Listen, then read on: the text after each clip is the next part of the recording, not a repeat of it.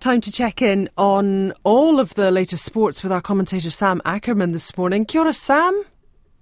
Good morning, Susie. I'm glad I'm going before Jesse's lineup than afterwards. That's uh, that's quite a lineup. yeah, beat that. Beat that. Literally going after Elvis. You know how hard would that be? yeah, I mean, I know, but here we are to talk though about the All Blacks making the Rugby World Cup final. Those are words I wasn't sure I was going to say.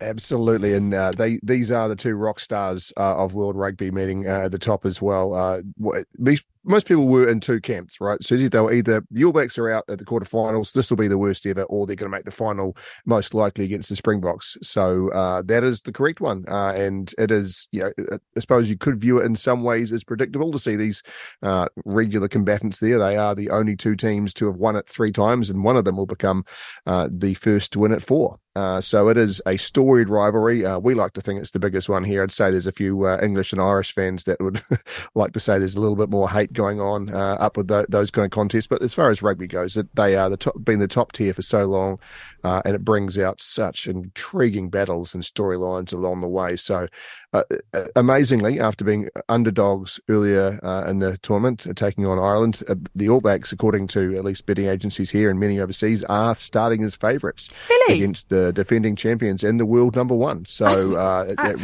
I find that slightly baffling, to be honest. Not, I mean, I'm not trying to be down on the All Blacks, but I, I find that um, interesting. I suppose. You also got to keep in mind with bookies as well. A lot of that has got to do with where money's going to come from, right? So let's yeah. keep that particularly um, in focus too. But the fact of the matter is, the All Blacks' style of play uh, in the last couple of weeks, and you could take that back a little bit further to even the uh, the Italy game if you want, has been enterprising. Uh, they've been looking to play positive rugby, and they've been more times than not nailing it. So I think that that uh, kind of confidence uh, leads to uh, punters to go, well, I, I, think that you know these guys are going to run. And South Africa were South Africa were down against England for what 75 78 minutes however long it was uh, in that game and that, before a, a, miracle got them through so oh. uh, it, it's it was that was a tough watch i, I feel like I, personally i felt like invoicing um, world rugby for two hours of my life i'll never get back um, I, I, think there should be some kind of compensation uh, as i've heard someone say if that was not a world cup semi-final uh, it would have been one of the worst games of rugby you could hope to see. So it, it, there wasn't it wasn't a beautiful game, but South Africa are in the final, and you do not count against them. And there's going to be so many great mm. storylines uh, to come out of this. We'll expect to see some mind games thrown out of the Springboks. They're pretty good at that. Uh, I'm guessing some respectful mind games where they'll talk about how great the uh, All Blacks are. But uh, I think there needs to be a blanket rule: uh, security guard standing at the uh, any door involving the All Blacks hotel, checking name badges to make sure none of them says Susie, not your good self, but of course the the tea lady from '95. We don't mm-hmm. want her mm-hmm. re-emerging as a as a narrative, and a really intriguing one um, that's coming through as well is that there's now a a, racial slur uh, controversy over mm. the only hooker, the only legitimate hooker inside the uh, Springboks camp in uh, Mbonambi. He's, he's been accused of a racial slur by Tom Curry uh, mm. from the England team and it's being investigated by World Rugby. Now, I would be shocked, shocked if they issue a suspension off the back of that, um, it would be such a massive move uh, for, the big, for the showpiece game. Uh, they need to find evidence because the allegation is uh, was found on a recording, but uh, nothing has been made public, at least uh, that suggests that there's uh, the slur has been caught. Uh, the, the alleged slur, I should say, has been caught. So uh, it'll be very interesting to see how that one pans out. But certainly a, a major distraction. And should should Mbonambi be pulled, ruled out, my lord, that changes things dramatically. There's literally no other experienced hooker or someone who plays hooker on a regular basis in the um, in the Springbok team, which has in itself been a cause of debate along the way. So yeah, bring it on. It is mm. uh, it's all happening. Of course, two very uh, different semi-finals that got uh, the All Blacks and the Springboks to this final. What can we take from them? I suppose in terms of what we might see in that final. I was really impressed, Susie, with how the All Blacks didn't get sucked into how Argentina wanted to play. They wanted to keep it in tight. They didn't want to see an expensive game. They wanted it to be ugly and messy. And the All Blacks, after weathering an initial, initial storm, decided they still can play their game plan and they were prepared to, to try things. Uh, and it got them across the line in quite a comfortable fashion, of course, in the end. Whereas South Africa encountered that from England and England pulled them down into the mire. Uh, it was not a pretty game. Uh, there was a lot of uh, scrums. I think uh, it's probably one of the most rattled I've seen South Africa play in a, in a long time. Including when uh, the All Blacks have beaten them in Test matches, is that they didn't get, feel like they had any momentum to uh, to their natural game, and it held them back. But they found a way to win, and they found a way to win as well, Susie, in wet conditions. So if there is uh, the rain going down come the final, if it is a dewy ball, the All Blacks not quite as experienced at that at this level as far as the uh, the run home to the finals.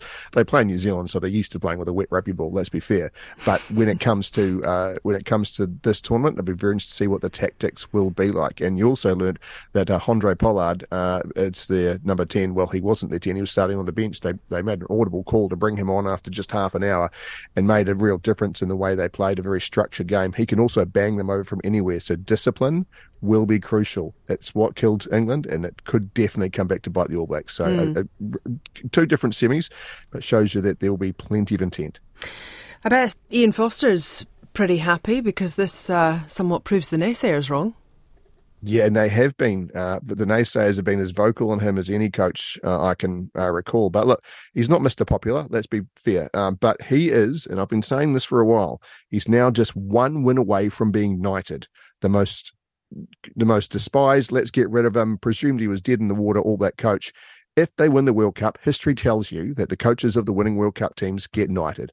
Now, I've had a, a debate come at me quite regularly on this, and quite fervently yesterday, actually, saying you can't put them in the same category as Sir Edmund Hillary. Well, you can't do that with all Knights of New Zealand, quite frankly. And if you're going to say that anyone who gets knighted in New Zealand needs to be at Sir Ed's level, then there'll be a very small number of knighthoods heading out, and we know that's not the case. So, the fact of the matter is, is that a huge odds that had should he win, we're talking about Sir Fozzie. So it is a, a monstrous a monstrous moment for him for vindication. But I argue that um, his vindication he's reached the final when no one gave him a, a hope in this mm. country. Well, not many. So I think he's already achieved more than many would have expected. Better than Steve Hansen went at the last World Cup. Hmm. Well, it'll be interesting to see, of course, uh, the run up to that match, and of course it'll be a cracker to watch um, when it comes round. But let's talk Black Ferns. Um, the Black Ferns lost. That wasn't yeah, but just a on point, the cards, just a point. It? So, oh, it, yeah. it, but if you told me that they would be the team to lose this weekend of all the New Zealand teams competing, I wouldn't have believed you. But there we are, and it's a, a one point loss. It was a very un Black Ferns style game. There's this new format that's called uh, WXV, where we've uh, an annual event, which is great, but we're seeing six teams competing here, and uh, New Zealand will play three, and it's just you play kind of half the, the field each. It's just a it's a chance to get international rugby, women's rugby, some more um, regular game time, some exposure, and it's great that's played here. Mm. So the loss in Wellington by one point, uh, they had to wear the white jersey because they lost the coin toss about who would be the home team in a, in a tournament situation. So they had to wear the away strip of white, which was uh, strange to watch. First time they've done it in a very long time and they uh, also had to um, do it without uh, a player after a, head-to-head collision had, had, them reduced down in the second half down to 14 players. And one point when uh, I think that discipline will be something the Black Ferns will focus on. Uh, they take on Wales and Dunedin next uh, this weekend, and then uh, the big one will be against England in that World Cup replay in mm. Auckland the following week. So exciting times. not the great, not the greatest result, but wonderful that the Ferns are getting a bit of consistent game time. Absolutely. Um, looking to netball though. Um, what a finish for the Silver Ferns. Yeah, it's it's no no secret. You don't have to be following sport or netball if you probably fair indication that netball's been going through a pretty tough year. Uh, the World Cup in July finished outside the medals for the first time ever. The Constellation Cup, the rivalry against Australia and New Zealand, two uh, you know they've been the the two big guns for so long. And after winning the two tests in uh, Australia, Aussies look pretty uh, home and hose, the Diamonds, uh, but the Silver Ferns have rallied really well to win both the tests here, including uh, yesterday in Auckland by three goals. So it's two all in the series uh, technically, the uh, Aussies retained the cup on goal difference, uh, you know, end up being about 16 points in the end. But the fact of the matter is, a two-all series for me is a draw. I'm not. I'm. Uh, this should be seen as a success from where the Silver Ferns have been to where they are now. The last test of the year. Uh, great to see the first choice shooting circle get to be picked all game with Grace Nweke and uh, Ameliaranne Ekenasio. So I'm. I'm really. I'm I'm impressed with what we saw. It takes uh, the winning percentage under Dame Noeline against the Aussies in the Constellation Cup up to 44%, which is as high as uh, any of her recent predecessors. So we don't know whether Dame Noeline will stick on past the uh, Quad Series in January yet, but hopefully this has done enough to give a bit more hope to Netball New Zealand. Absolutely. Um, quite quiet on league now. Uh, what's going on with the Warriors? Yeah, um, a big announcement on Labor Day is that their coach Andrew Webster has been signed for an- uh, another three years on top of his current contract. That's mean he's locked in until 2028, the end of that season, which will give him the equaling the longest tenure in coaching in the club's history. Uh, and for a guy who's got one season under his belt, that seems like a lot. And we do know that some sporting contracts can not necessarily be worth the paper they're written on sometimes, but this is an investment in stability, not a word that you'd throw out there with the Warriors very often it means that they can uh, look to retain talent and chase talent, knowing that's a, a, long way ahead. And it comes off a huge weekend for league in this country, uh, Susie, with the, the Kiwis, uh, the Kiwi Ferns, their female counterparts, and uh, New Zealand A all playing and all winning at Eden Park over the the weekend. Uh, New Zealand smashed the Samoans by 50 to nil. Samoa won in the crowd, though. Amazing crowd support. Wonderful from them.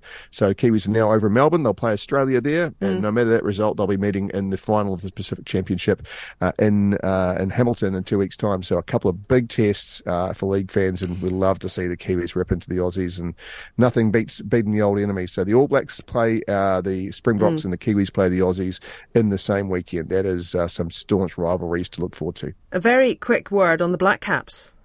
Yeah, so they lost to India uh, in the World Cup. It's the uh, just in pool play, their first loss don't get concerned about it uh, because they're still well on track to qualify. It means all their batsmen now, after a, century from Daryl Mitchell, all their batsmen have had some good knocks and good scores. So things are tracking along. Uh, look, this tournament, getting wins and losses is pretty crucial, obviously. Mm. But this one, if Afghanistan just beat Pakistan, it's really beat the defending champs. Fantastic. England. So anything can yeah. happen. And New Zealand beat Afghanistan comfortably. So it shows that uh, New Zealand are still slightly under the radar after it lost to India. They play the Aussies very soon. So uh, it's next Saturday. Looking forward to it. Looking forward to it. Sam Ackerman, thank you very much.